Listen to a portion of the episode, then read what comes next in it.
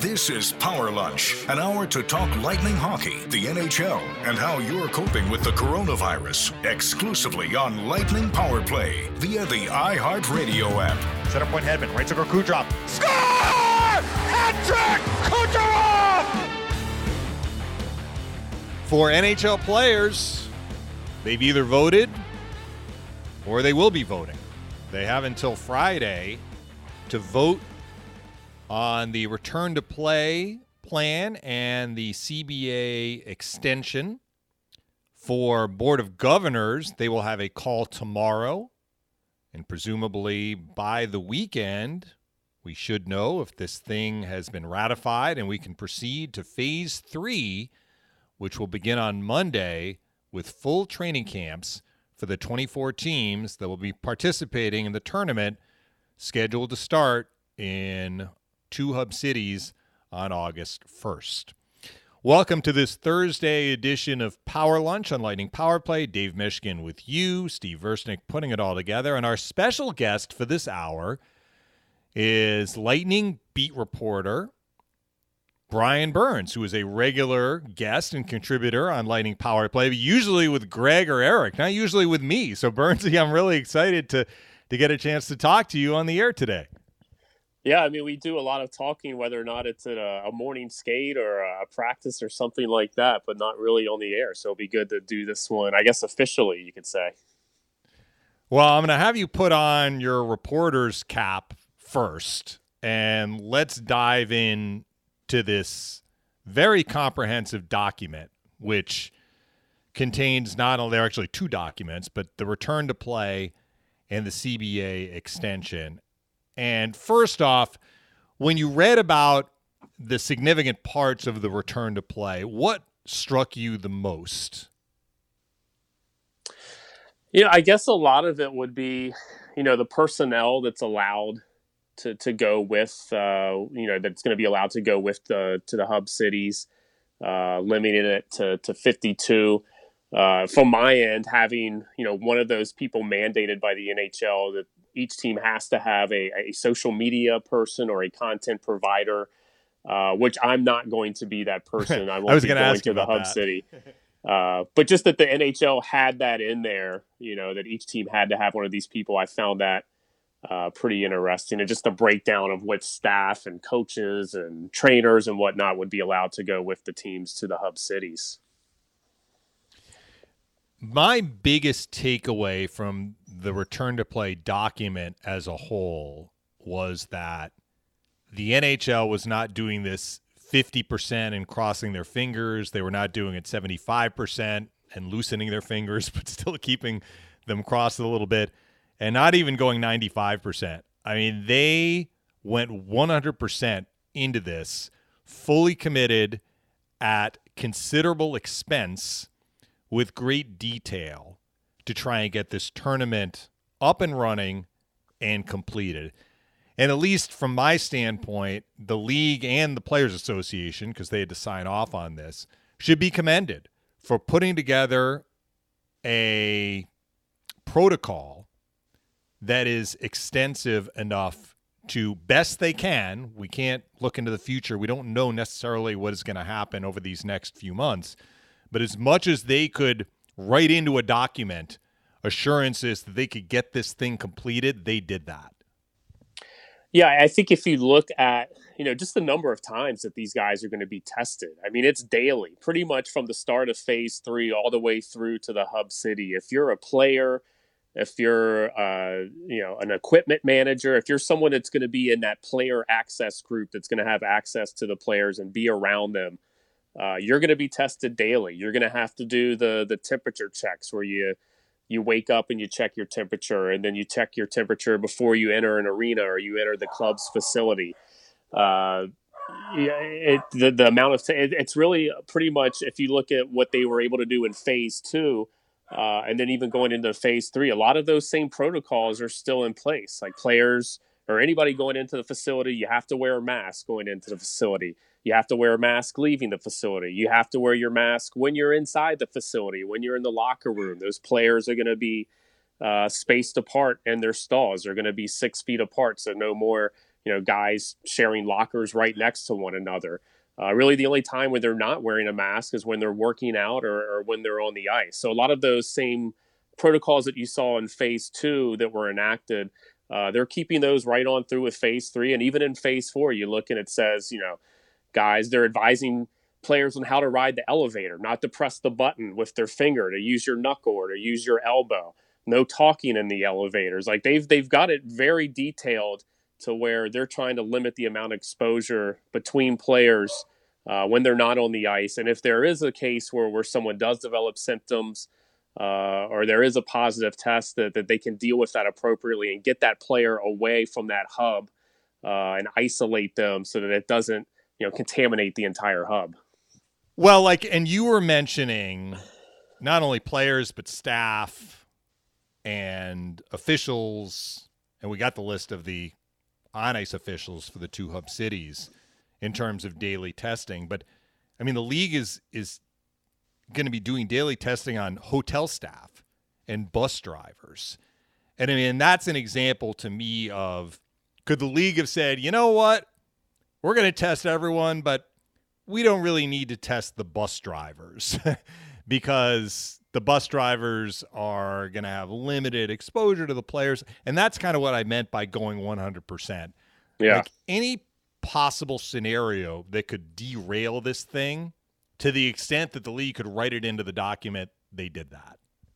Yeah. And you look at, you know, throughout this whole process, when they were talking about what are the hub cities going to be, uh, Las Vegas was the one constant. And then it was just rotating, it seemed, between first it was, you know, it was going to be L A, and then it was, Uh, there was talk of Vancouver, and then maybe Edmonton had an outside chance, and then it was Toronto. But it seemed Las Vegas was always that one constant. And then, like, right up until the last week or so, uh, you started hearing reports about uh, and, and Vegas hotel workers, casino workers, people that were inside these hotels where there were uh, these flare-ups of, of cases of, of coronavirus.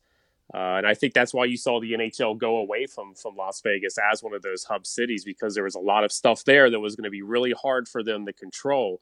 Uh, and I think they felt like they'd have a better chance of doing that in Edmonton and Toronto as opposed to Las Vegas, where you're dealing with a lot more people. Uh, and like you said, a lot more of those, you know, the bus drivers or casino workers or people uh, that you might not have to, especially with casinos, you wouldn't really have to deal with that in Edmonton. There's a lot more chances for, for players to come into contact with people, uh, with just more people in general, if you're in Las Vegas. So, uh, like you said, I, I, I agree with you. I think they've done a really good job of being extremely thorough with this and just trying to give themselves every opportunity possible, uh, to crown a Stanley Cup champion this season. The part that they could not write into the document is ensuring that players don't leave the bubble, because ultimately that's the player's choice. Now, they did put in a clause that details severe penalties for not only any player that leaves the bubble without a legitimate excuse, and for the team for which that player plays, which could include fines and loss of draft picks. So they put that in the document, but ultimately it's up to each individual player. And let's be frank about this, Burnsy. It is not going to be the easiest thing in the world for these players. Now, they're going to be playing, they're going to be with their teammates, they're going to have amenities provided for them within the bubble, but they can't just walk outside if they want, right? It has to be a sanctioned activity. And it is very possible that some of these guys are going to go a little stir crazy. So they're going to have to fight that urge and understand that there's something bigger at, at play here, a chance to to not only compete to win the Stanley Cup, but also to to keep your teammates' chances of winning a Stanley Cup alive. Given the culture of the hockey locker room, where so much of this is, I'm not only playing for myself, but I'm playing for my buddy, I'm playing for my teammates, I'm playing for my organization. Do you think that that would not be as much of a concern in hockey as, say, in some other sports? And we've seen other sports that have had players test positive. And Steve was telling me about, you know, Dallas and the M L S had a bunch of players, you know, got infected and they, they weren't able to compete in the M L S tournament. Do you think, given the culture within the hockey circle, that the players will take that responsibility and not jeopardize either their team's chances or even the league's window here to get this tournament completed? Yeah, I think so. And I think, you know, would you want to be that one guy that, that they right. find out that went outside the bubble and then infected, you know, either your teammates or, or other people within the bubble and kind of blew up this whole thing? I don't think, you know, look at Rudy Gobert from the N B A. He's he's been looked at as, uh, you know, enemy number one for has, what's kind of gone down with coronavirus, because he was, you know, the the famous one that Uh, that had it before the game, and then the, the game w- was stopped right as they were about to tip off, and uh, was found out that he had tested positive. And just a couple days before, he had been kind of mocking the whole situation when he was doing his media interview, where he touched each microphone and recorder that was on a table in front of him just to kind of make a point, like, I'm not taking this seriously. Uh, and then two days later, he effectively got the N B A shut down, and that kind of precipitated, you know, the shutdown of every other major sport uh, in the United States. I think, if, you know, the next day, everybody else was on pause as well, and things were just being canceled left and right. And that guy, you know, has been looked at pretty unfavorably since that's happened, because he was kind of the uh, the poster child for coronavirus, I guess you could say, within sports. So I don't think anybody in the N H L, especially with how team oriented these guys are, it's not, uh, you know, you have your individuals The, the the get a lot of command, get a lot of attention, and rightfully so. But it really is more of a, a team sport where, you know, your fourth line can be just as effective uh, as your first line in, in an important game. Uh, so, and I feel like that team aspect, I don't think any of these guys want to be that that one guy that, that's going to kind of blow it up for everybody else by by making that mistake and uh, kind of ruining everybody's chances. We've had a variety of guests on this week, and I've asked everybody who's come on their opinion on this. From the point that the document gets ratified, players will have up to three days, if they're on one of these twenty-four teams that will be competing, players will have up to three days to opt out if they choose. And this is presuming they're passing the pre-participation exam, which is another matter, because they could be deemed unfit to play if they have a a serious underlying condition. That would be the doctor's call. That would be out of the player's hands. But for the players who get through that exam, which I presume would be the vast majority of players, if not all the players, they will have an opportunity to opt out if they choose. What do you think that number is going to look like? Uh... Wow. That's... Well, I'll just I'll just preface this by saying, like, Ken Campbell wrote a column in the Hockey News. He thinks the number is going to be zero.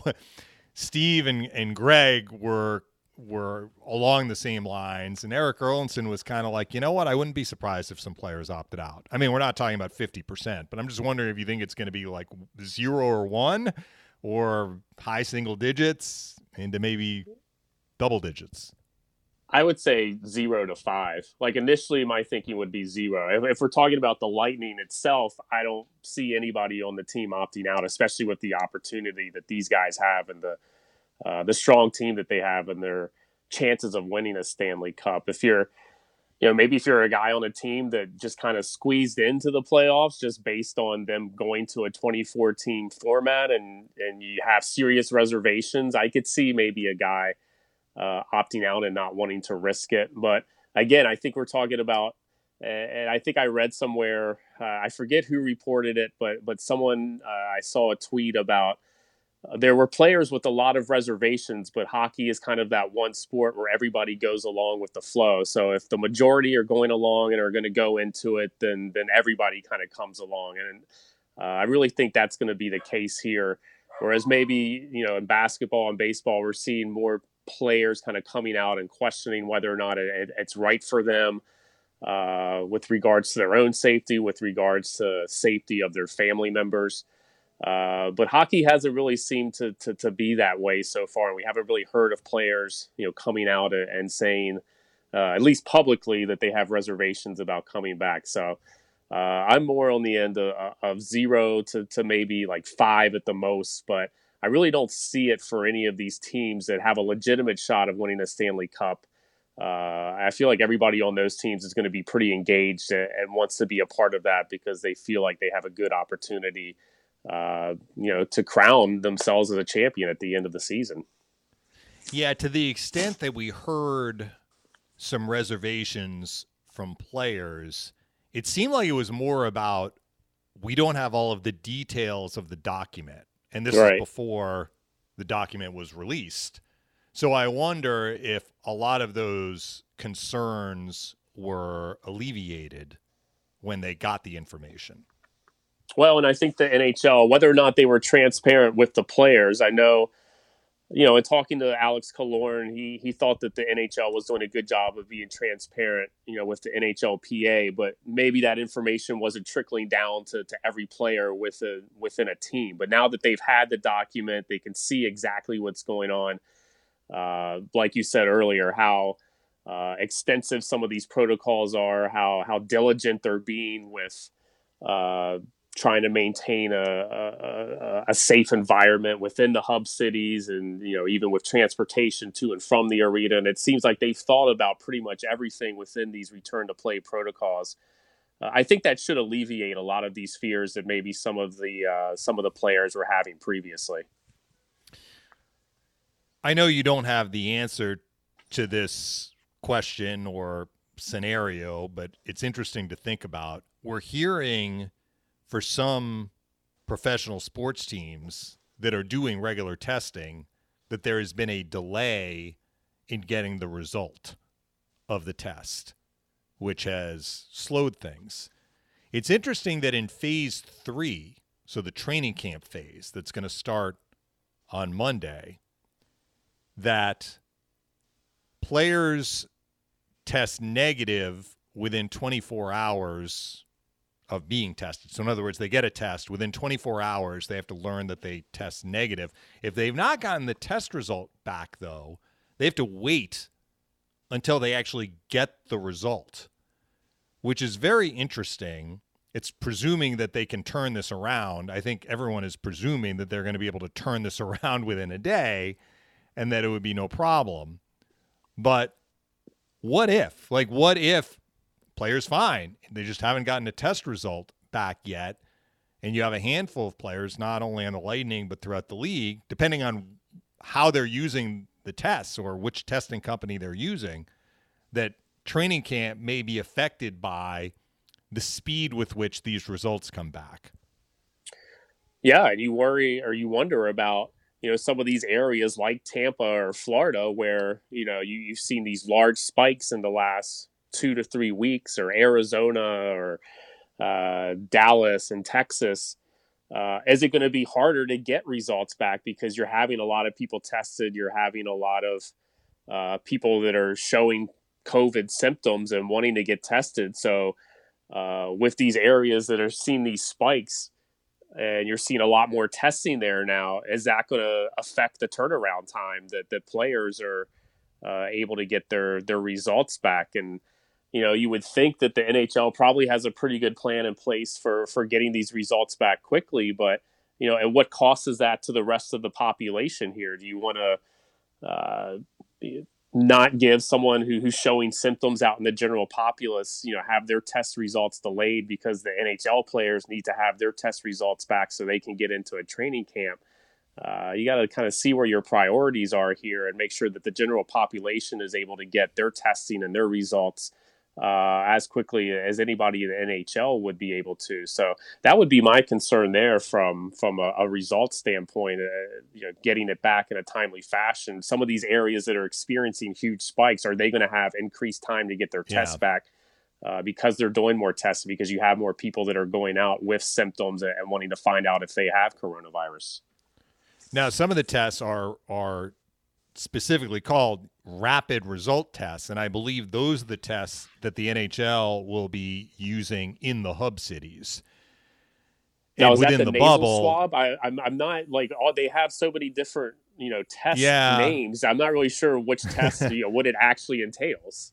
Well, the document that I read for phase four specifically referenced the rapid turnaround test, so I think that they want to make sure that they get results quickly, and they're going to be testing high volume. I mean, you're talking about fifty-two times twelve at the start in each hub city, not to mention all the other people, right? The the on-ice officials yeah. and, and the staff, both in the arena and the hotel, the bus drivers like we talked about.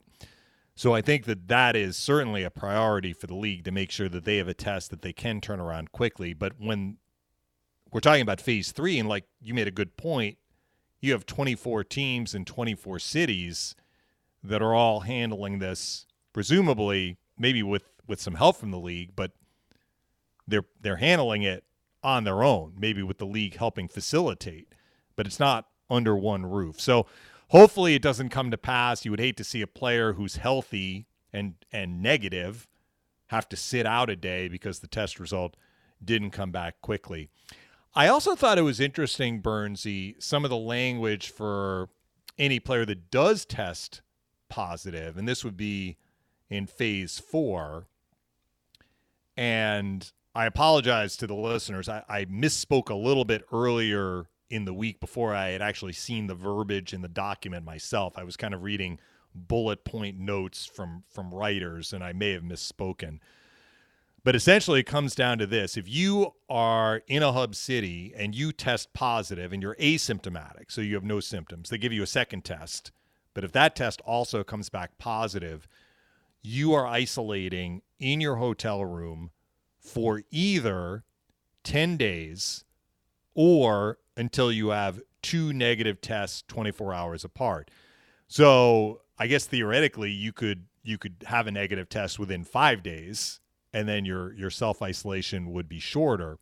But you're still talking about a period of isolation even if you have no symptoms. And then once you come out of isolation with those two negative tests, you go through some other tests that are that are cardiac-related tests. And until you are given the green light, you cannot work out.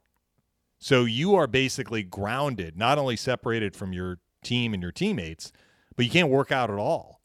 And pending those test results, you're looking at fourteen days. I think that it's going to be fourteen days. You may not be quarantined for fourteen days, but unless they can get those test results turned around on, on like the echocardiogram type of test, not the COVID test, you're looking at a player not having an opportunity to work out. So not only would that player be coming back disadvantaged because he's had to sit out for, let's say, a week and a half to two weeks, but also having lost his conditioning. So it really behooves not only the league and teams, but also individual players to try and avoid getting this for obvious reasons, but not the least of which, even if you feel fine, you're grounded, and and you're not going to be able to do much of anything until you're cleared. Yeah, and we've seen with guys that, that suffer uh, an injury, you know, during the regular, whether it's upper body, lower body injury, you know, they're still able to work out. They're still able to, you know, isolate whatever their that that injury is and work out other uh, parts of their body, or they're they're keeping their cardio up, they're keeping uh, their physical fitness up to to a certain ability. Uh, regardless of whether whatever that injury is, so it's almost as if if, if you know you're playing. You, you, the playoffs have started. Whether it's the uh, whether it's the round robin, whether it's the qualifying round, it almost seems like if if competition has started and you get COVID, and whether you have symptoms or not, and you get self-isolated, it's it's pretty much taken you out of the whole tournament. I mean, you might be able to get back in and play, you know, get back up to your level of play, you know, two weeks later, but, you know, your team might not be in the, the competition at that point anymore. It might be too late at that point. So uh, it's almost as if if you get COVID while you're in this competition, you're pretty much done. You're, you're not going to be able to get back and be as effective as, as you would want to be because you're not getting that conditioning. Like you said, you're not able to work out, and it's going to take guys time, just like we've seen with, with this pause. It's going to take guys time to get uh, their skating back. It's going to take them a little bit of time to get their fitness back. Hopefully, you know, they've been working out during the pause, but it doesn't replicate, you know, what it's like to be on the ice and playing in a, uh, in an N H L hockey game. So it's it's just going to be really interesting to see what happens, and we hope nobody gets it uh, while you know we're in this hub city situation. Uh, but if someone does, it's going to be really interesting to see just what happens to that person, what happens to that team, whether they're able to come back and play at a high level. There's just so many unknowns right now, and uh, it's going to be probably the most interesting Stanley Cup playoffs we've ever seen. And I think that's why the league is really trying to put in place these protocols to keep the bubble tight best yeah. they can. And I didn't even mention if a player tests positive with symptoms, that's even more severe in terms of the time that that player is going to be off, because the symptoms have to go away. And then only after symptoms go away and a seventy-two hour window after that can the player be potentially released from quarantine, but he still needs the two negative tests. So there are definite incentives to stay healthy for sure. We're going to take a break here in a couple of minutes, and we're going to talk more Lightning-specific stuff on the other side. But before we take the break, Burnsy, I wanted to just get your thoughts on the other part of the agreement, which is the C B A extension. And it it's really incredible when you think about how the N H L and the N H L P A, who have had a very rocky history over the last two and a half decades, with three separate work stoppages, one of which cost an entire season, that they were able to, in the middle of a pandemic, not only put together a plan to come back and play this year, but also get an extension on the C B A for an additional four years, which makes it six years starting next season, whenever next season does begin. And I think you need to tip, tip your cap to the league and the Players Association for getting this done. We can talk all we want about, well, you know what, they needed to do it because the, the revenues were out of whack, and, and to make the revenues work, they needed an extension. I mean, they, they still got the deal done, which when you look around pro sports, I mean, certainly other leagues have had some issues, baseball specifically. I think it's just quite incredible that the league was able to pull this off, incredible in a good way, and, and tip your cap to them, right? Yeah, absolutely. And I just, you know, we were, we were just talking about just how extensive the, the protocols and the return to play, uh, how, how extensive and how detailed that plan was. And for them to be able to put that together, and on top of that, put this C B A together that gives, you know, labor peace for another, what, five, six seasons, uh, yeah, like you said, I echo that. I think it's pretty incredible. Uh, and we get Olympic hockey potentially back too, yep. which is a big deal. So uh, kudos all around. I think the N H L out of any league has probably handled this the best of the of the major sports in the U S. Uh, just as far as, you know, kind of being transparent at the beginning and letting everybody know what their thoughts were as far as a return to play, not locking down any dates, but giving Uh, kind of generalities as far as this is when we think we'll be able to, to move to a phase two, or this is when we think we'll be able to move to a training camp scenario. Uh, I think the N H L has done, you know, a remarkable job throughout this whole process uh, of keeping the fans informed and uh, of coming to an agreement where we have the potential to have uh, Stanley Cup playoff hockey here in a couple of weeks and to have labor peace for a number of seasons to come. I think it's been a, a really good job at the N H L. And I think Gary Bettman deserves a lot of credit for, for, you know, what he's been able to do and uh, what his team has been able to put together. We are going to come back on the other side, talk a little Lightning hockey and also Brian Burns hockey, what Burns he's going to be doing when play resumes. Remotely, presumably, not presumably. He told us he's not making the trip, but uh, he'll certainly be very busy uh, covering the team back here in Tampa. Power Lunch continues right after this on Lightning Power Play. An hour of hockey talk to get you through social distancing. This is Power Lunch on Lightning Power Play. Power Play. Continuing with Lightning beat reporter Brian Burns. Let's shift our attention, Burnsy, to the Lightning. And you guys were just sharing with me a tweet that came through from John Shannon that we may get the return to play scheduling here in the next twenty-four hours. But we know the Lightning will be involved in the round-robin part of the tournament in the first week. So they will play one game each against Boston, Philadelphia, and Washington. And then based on the records of those four teams, after the round-robin is done, they will be seeded. If there is a tie, then they go to regular season points as the tiebreaker. And they'll be seeded one through four, and the highest seed, the one seed, would get the lowest remaining seed from the play-in rounds. And the lowest seed out of the round robin will get the highest play-in survivor seed, which if Pittsburgh beats Montreal, Pittsburgh's the five seed. So Pittsburgh would get the four seed. Try and spell it out for you best I can. So I'm just curious about how the Lightning may want to handle this round robin and get your thoughts on it. So I guess there are two schools of thought here.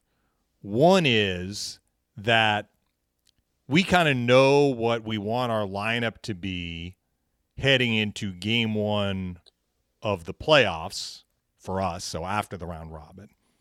And therefore, given this long layoff, we want to play that lineup, if not all three games, as close to all three games as we can, assuming no injuries force us to change our lineup. And the other school of thought might be, you know what, we have a lot of guys that we may need if we're going to have a deep playoff run. And we're going to use the round-robin games to try and get as many different players in so they can dip their toe in the pool and get some game action under their belt before the playoffs begin. There will also be one exhibition game prior to the round-robin starting.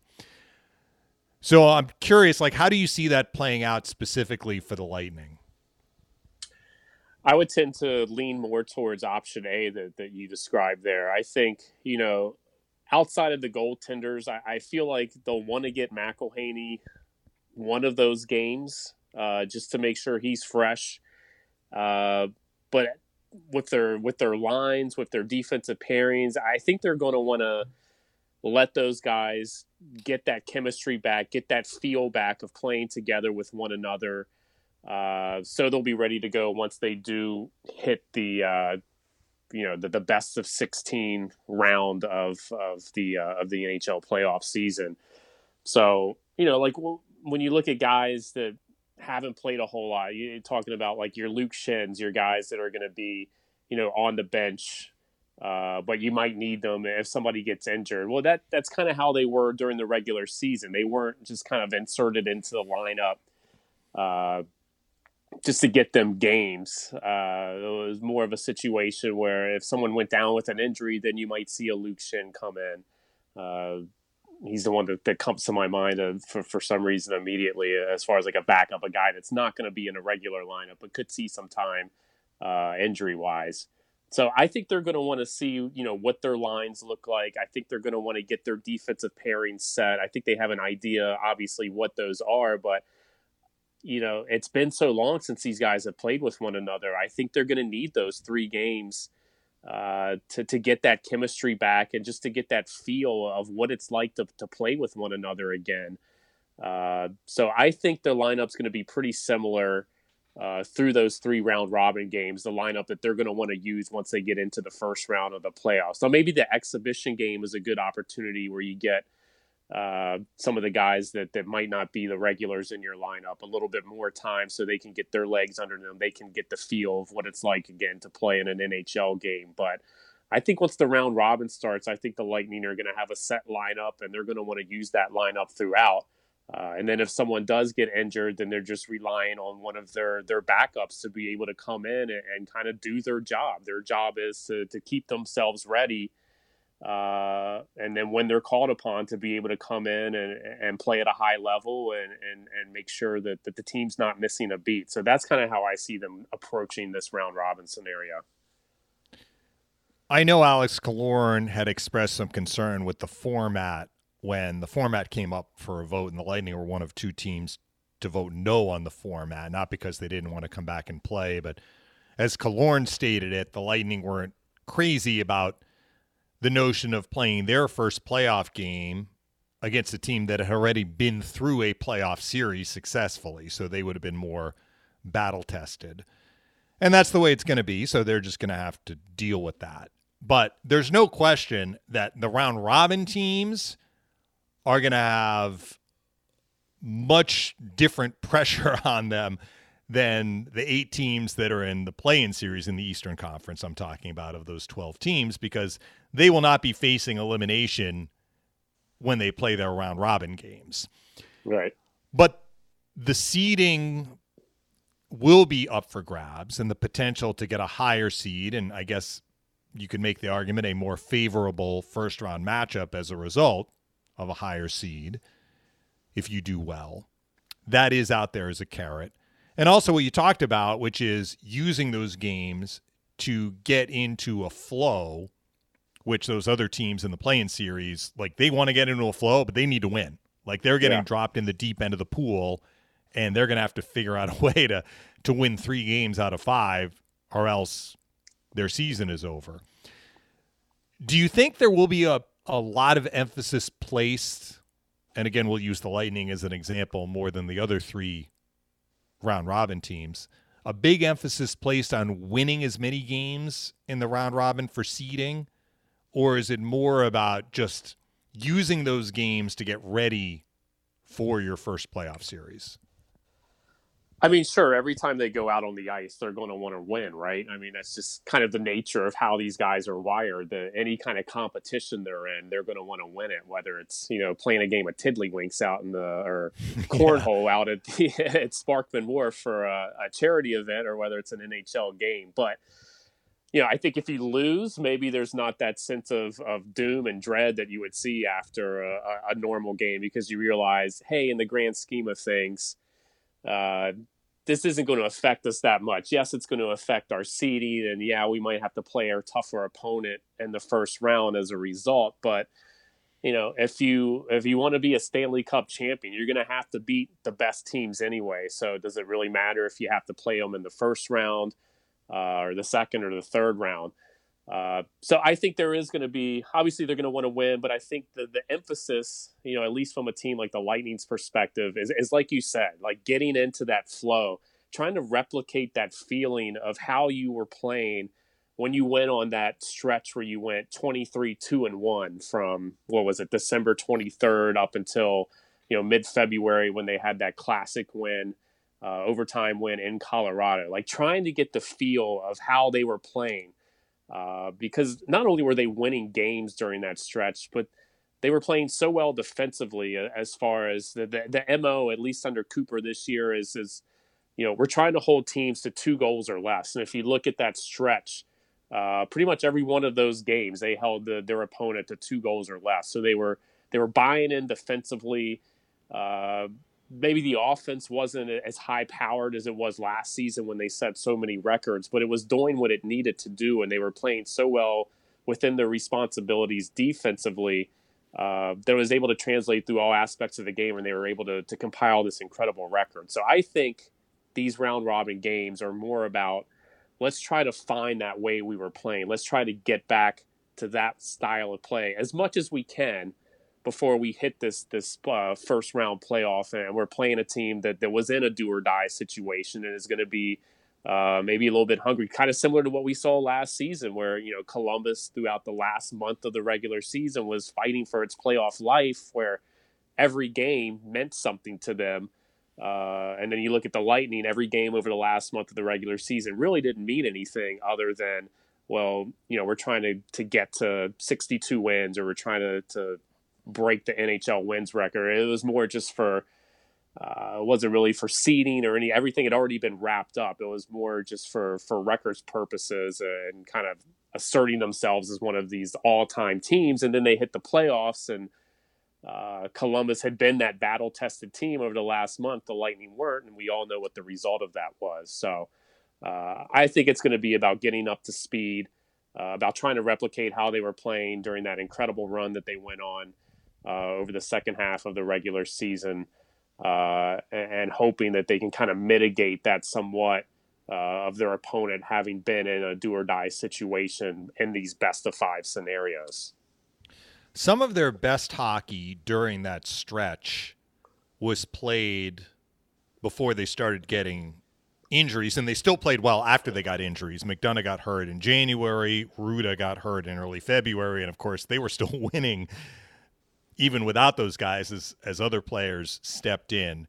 Yeah. But the group of six defensemen that did a lot of the heavy lifting when they were really playing at their peak was Hedman, Rutta, McDonagh, Chernak, Sergachev, and Shattenkirk.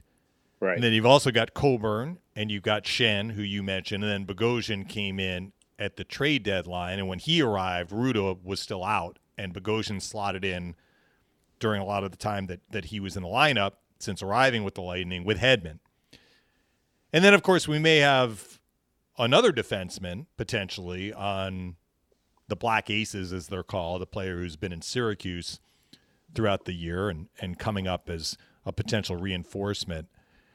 Do you think, not having seen training camp yet and seeing how they're working the rotations, do you think it's likely that they're going to go back to that group of six that was their group of six for the bulk of the season and really when they clicked in playing that type of defensive hockey that, that you just referenced as the group that they want to start the playoffs with? Yeah, I, I think so. And I, you know, I think you could maybe make a case for Braden Coburn, and he, he's kind of legendary for the way he takes care of himself, for the physical, uh, for, for his physique and the way he uh, trains in the off season. I feel like this pause is probably, other than some of the injured guys, I feel like this pause probably has done him really well, just because it's allowed him to, to maybe get like a second wind here. And, and you know that he's training really hard during this pause to, to get into peak physical condition once they are able to play again. Um, so maybe there's an opportunity there to bring Coburn in, but I, I just think that, that Rutta works so well with Hedman and allows Hedman to be Victor Hedman that I don't know that they want to upset that. Uh, and then you look at really where everything, all the other pairs really seem to stem from, you know, the one constant being McDonagh, Chernak. And they just really like what that pair does uh, as far as like a defensive shutdown pair. That's that's who's going over the boards whenever you need to stop the other team, uh, whenever, you know, their best line is on the ice. You want those guys out there. And everything else just kind of stems from that. I, you know, Sergachev and Coburn have played very well in the past. Uh, maybe there's an opportunity for Coburn to make a case for himself there, but uh, I really think, you know, what Shattenkirk and Sergachev were able to do together, the growth that we saw uh, in Sergachev throughout the year and how he gained uh, confidence really, you know, week by week, you know, his confidence just blossomed really with him playing a more physical game and being comfortable in that game. And then the way that, that Shattenkirk was able to play off of that. I just really feel like those pairs were what was working for the Lightning. Uh, and now that everybody's healthy, you would assume, you know, Rutta's back to one hundred percent. McDonagh uh, is back to one hundred percent. I know Hedman was dealing with something there towards the end before the pause. So so everybody should be one hundred percent now. And I think if, if all guys being equal, I think you just go back, you know, to those pairs. You go back to how those six were, were inserted into the lineup. Uh, and then maybe if something happens where you're not happy with what you see, then maybe you see a Braden Coburn come in. Uh, and whether that means he comes in and slots in with Sergachev, or if maybe you move Sergachev up with Hedman and see what that looks like, or maybe you move Shattenkirk up with Hedman. Uh, but I think you give those six that you mentioned, I think you give them the first crack at this and let them try to replicate what they were able to do during that incredible run that they had. You could always throw in a seventh defenseman, too, which has been something John Cooper has done. Yeah. During his time as head coach, although we saw less of it this year. Yeah, more something. I remember my first season, that twenty fourteen fifteen Cup run, it was pretty much a regularity during that playoff season. And it seemed like since then, he's kind of gotten away from that more and more with each playoff run. The other part of this that is going to be interesting to watch is, and we'll use Coleman and Goodrow as two examples, guys who came in at the deadline, needed to acclimate quickly in what was sizing up to be the stretch run in the regular season. Little did we know that the season would get paused. Both those guys and Bogosian as well are now going to have essentially a full training camp. I mean, what are we looking at?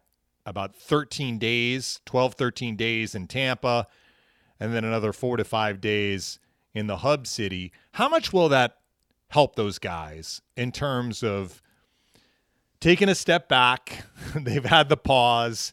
They're coming in, and they're kind of going back to bases, uh, basics, not just them, but the team as a whole, going back to basics about relearning and reemphasizing system play. Yeah, I, I kind of go back and forth with this because I do agree, you know, kind of taking a step back, maybe not being thrust in, you know, to the pressure of playing in an N H L game, and you get a chance to learn the systems a little bit more, maybe even just get to know your teammates a little better.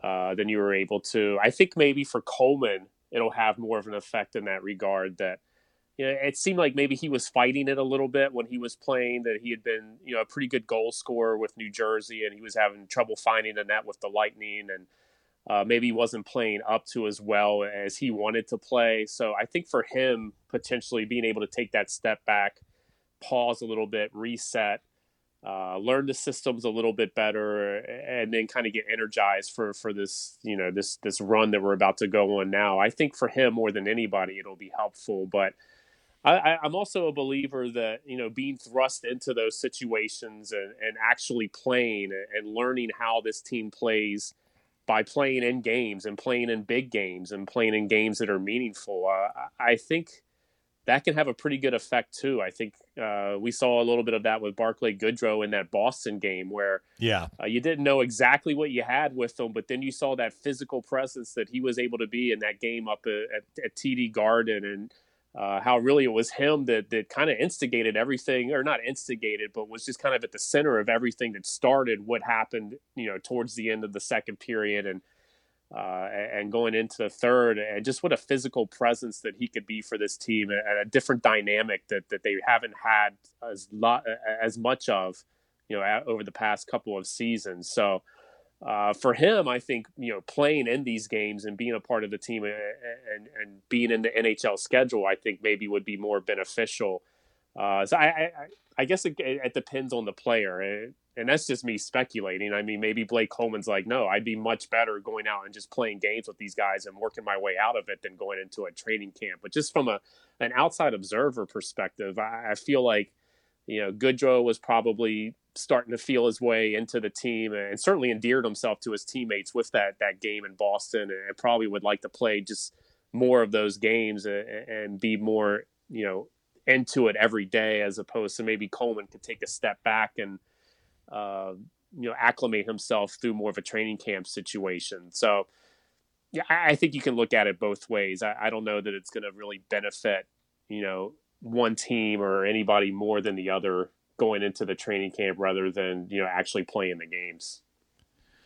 Brian Burns joining us on this Thursday Power Lunch here on Lightning Power Play. So for you, I didn't know this for a fact until you said it, the top of the show, but you are not going to be the content person going to Toronto with the Lightning to cover the team. So you will be covering the team from a distance, which you don't make every trip during right. the regular season. So it's not like you've never done it before, but how tough do you expect this to be to cover a tournament from Tampa when the tournament is taking place in Toronto? Yeah, like you said, I've done this before. You know, I'm probably on thirty percent of the road trips that the team goes on. So most of the time when the team's away, I'm, you know, I'm tweeting from home. I'm covering the game from home, watching the, the broadcast, listening to you uh, on the radio, or, or watching. Uh, you know, I try to watch on T V, but sometimes the, the cable goes out, so I have to turn on the radio and listen to uh, uh, to you and Kaylee. So. Um, It's not going to be difficult in that regard. Uh, like it'll be something that I'm used to. I, the, the difficult thing for me is, uh, and you notice, like I also do the game notes for the team. I also send out post game notes to all of the media after the game is over. So if we're talking about a, a bunch of back to backs, um, you know, after a game's over, I'm going to send out post game notes from the the just completed game to all of our media so they can have that information and and do with it what they will. Then I'm going to be you know, writing a, a game recap, my three things from from the game that's just been completed that'll go up on Tampa Bay Lightning dot com. Then I'm going to have to get, you know, the game notes ready uh, for the next game, which could potentially be in less than twenty-four hours. Uh, and, you know, I, I do that on the on back-to-back situations during the regular season, but, you know, there's not, there's, I, I think we had, what, like thirteen or fourteen of them this year, mm-hmm. and And they're they're spaced out pretty well, but if you're talking about a situation where it's back to back and then maybe a day or two off and then another back to back, like that's going to be pretty difficult for me. Just as far as after that first game, all of the responsibilities I have to do, getting ready for the next day's game. So uh, that's really the only part that causes me a little bit of trepidation, where I'm like, am I going to be able, you know, am I going to be up until like four in the morning getting everything ready for for the next day's game, and then am I am I going to be fresh enough the following day to to be able to cover that game and be coherent in whatever I'm saying? Am I going to get enough sleep to be coherent uh, to to be able to to report on that game? Uh, but otherwise, everything's pretty much going to be the same. And you know, if you look at what media, what access uh, media outside the clubs is going to be allowed, you know, there's really no advantage to being at the game. Uh, other than you kind of get to see from a firsthand perspective what it's like to watch a game with with no fans in the stands. Or that would be the only reason I would want to be in one of these hub cities, is just to kind of see what that's like, to see what how this whole scenario is going to play out. But as far as access, you're not going to be allowed in the locker rooms. You're not going to be allowed to get guys one-on-one. Everything, every Uh, interview is going to be done over a Zoom call. That whether you're in Toronto or you're in Edmonton or I'm sitting at my home in Saint Petersburg, I'm going to have the same access as everybody else. So it really makes no sense to even send me to one of these hub cities, because then you you have to figure in the cost of of housing me, putting me up in a hotel room, uh, of food and all of that stuff, transportation. So uh, from the organization standpoint, it's much you know, more advantageous to have me here at home when I can do the same job as I would be able to do at one of these hub cities.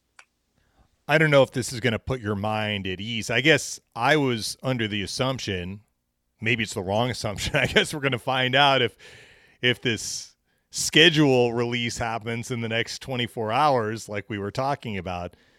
But I was operating under the assumption that at least at the start of the tournament, it was going to mostly be every other day for teams. Now, the round-robin teams, there will be a couple of teams that will have to play back-to-back, but like Steve and I were figuring that the round-robin games might be the first game of the day, because you know that you're not going to have multiple overtimes with the round-robin games, because they'll be played. They won't count like regular season games, but they will be played like regular season games, and that you'll have a five-minute overtime and then a shootout. And then once you get into a playoff series, I guess you could have some back-to-backs when you have fewer teams, but you're going to have the same two teams from one day to the next. So I hope for your sake that if there are back-to-backs for the Lightning and it happens early, that they have the noon game. So you won't have to stay yeah. up until four in the morning to get ready for, for a game the next day.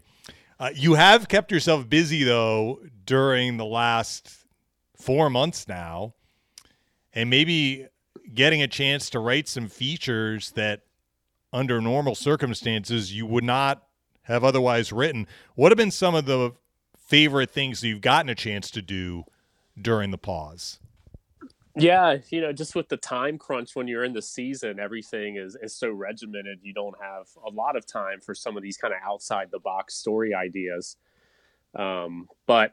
I, I remember one of my favorites was just kind of going back into the arena. Uh, it was probably maybe two months after the pause had happened.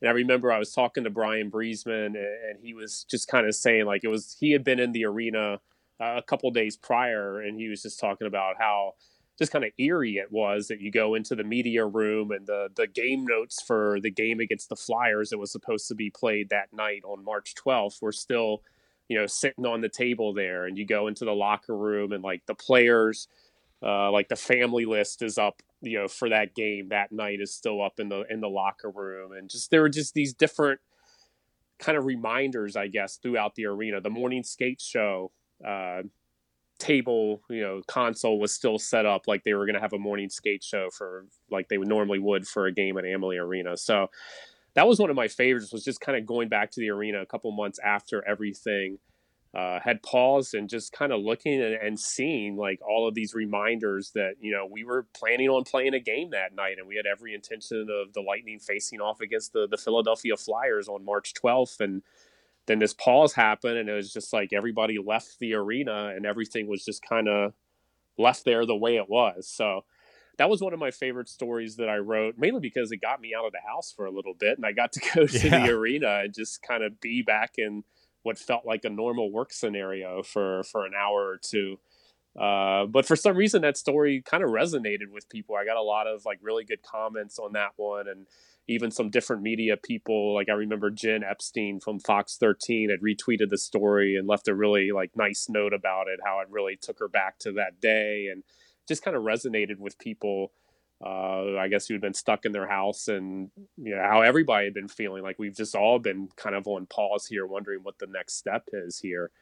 Uh, so that was one of my favorites. I also did one where, uh, you know, when actually when I went into the arena that day to do that story, I had, you know, Susan Danilick, who's just a, a staff member, uh, kind of like I am, just, you know, on the business side of things, was there taking people's temperatures as they come in. And I found that, you know, kind of interesting.